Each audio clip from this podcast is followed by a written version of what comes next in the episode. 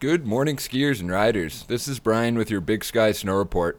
As of 6 a.m., we've picked up a trace of new snow and we're under a winter storm warning. Snow is expected all day. It's looking like a storm skiing free refills kind of day. Temperatures will hover in the high single digits to low teens.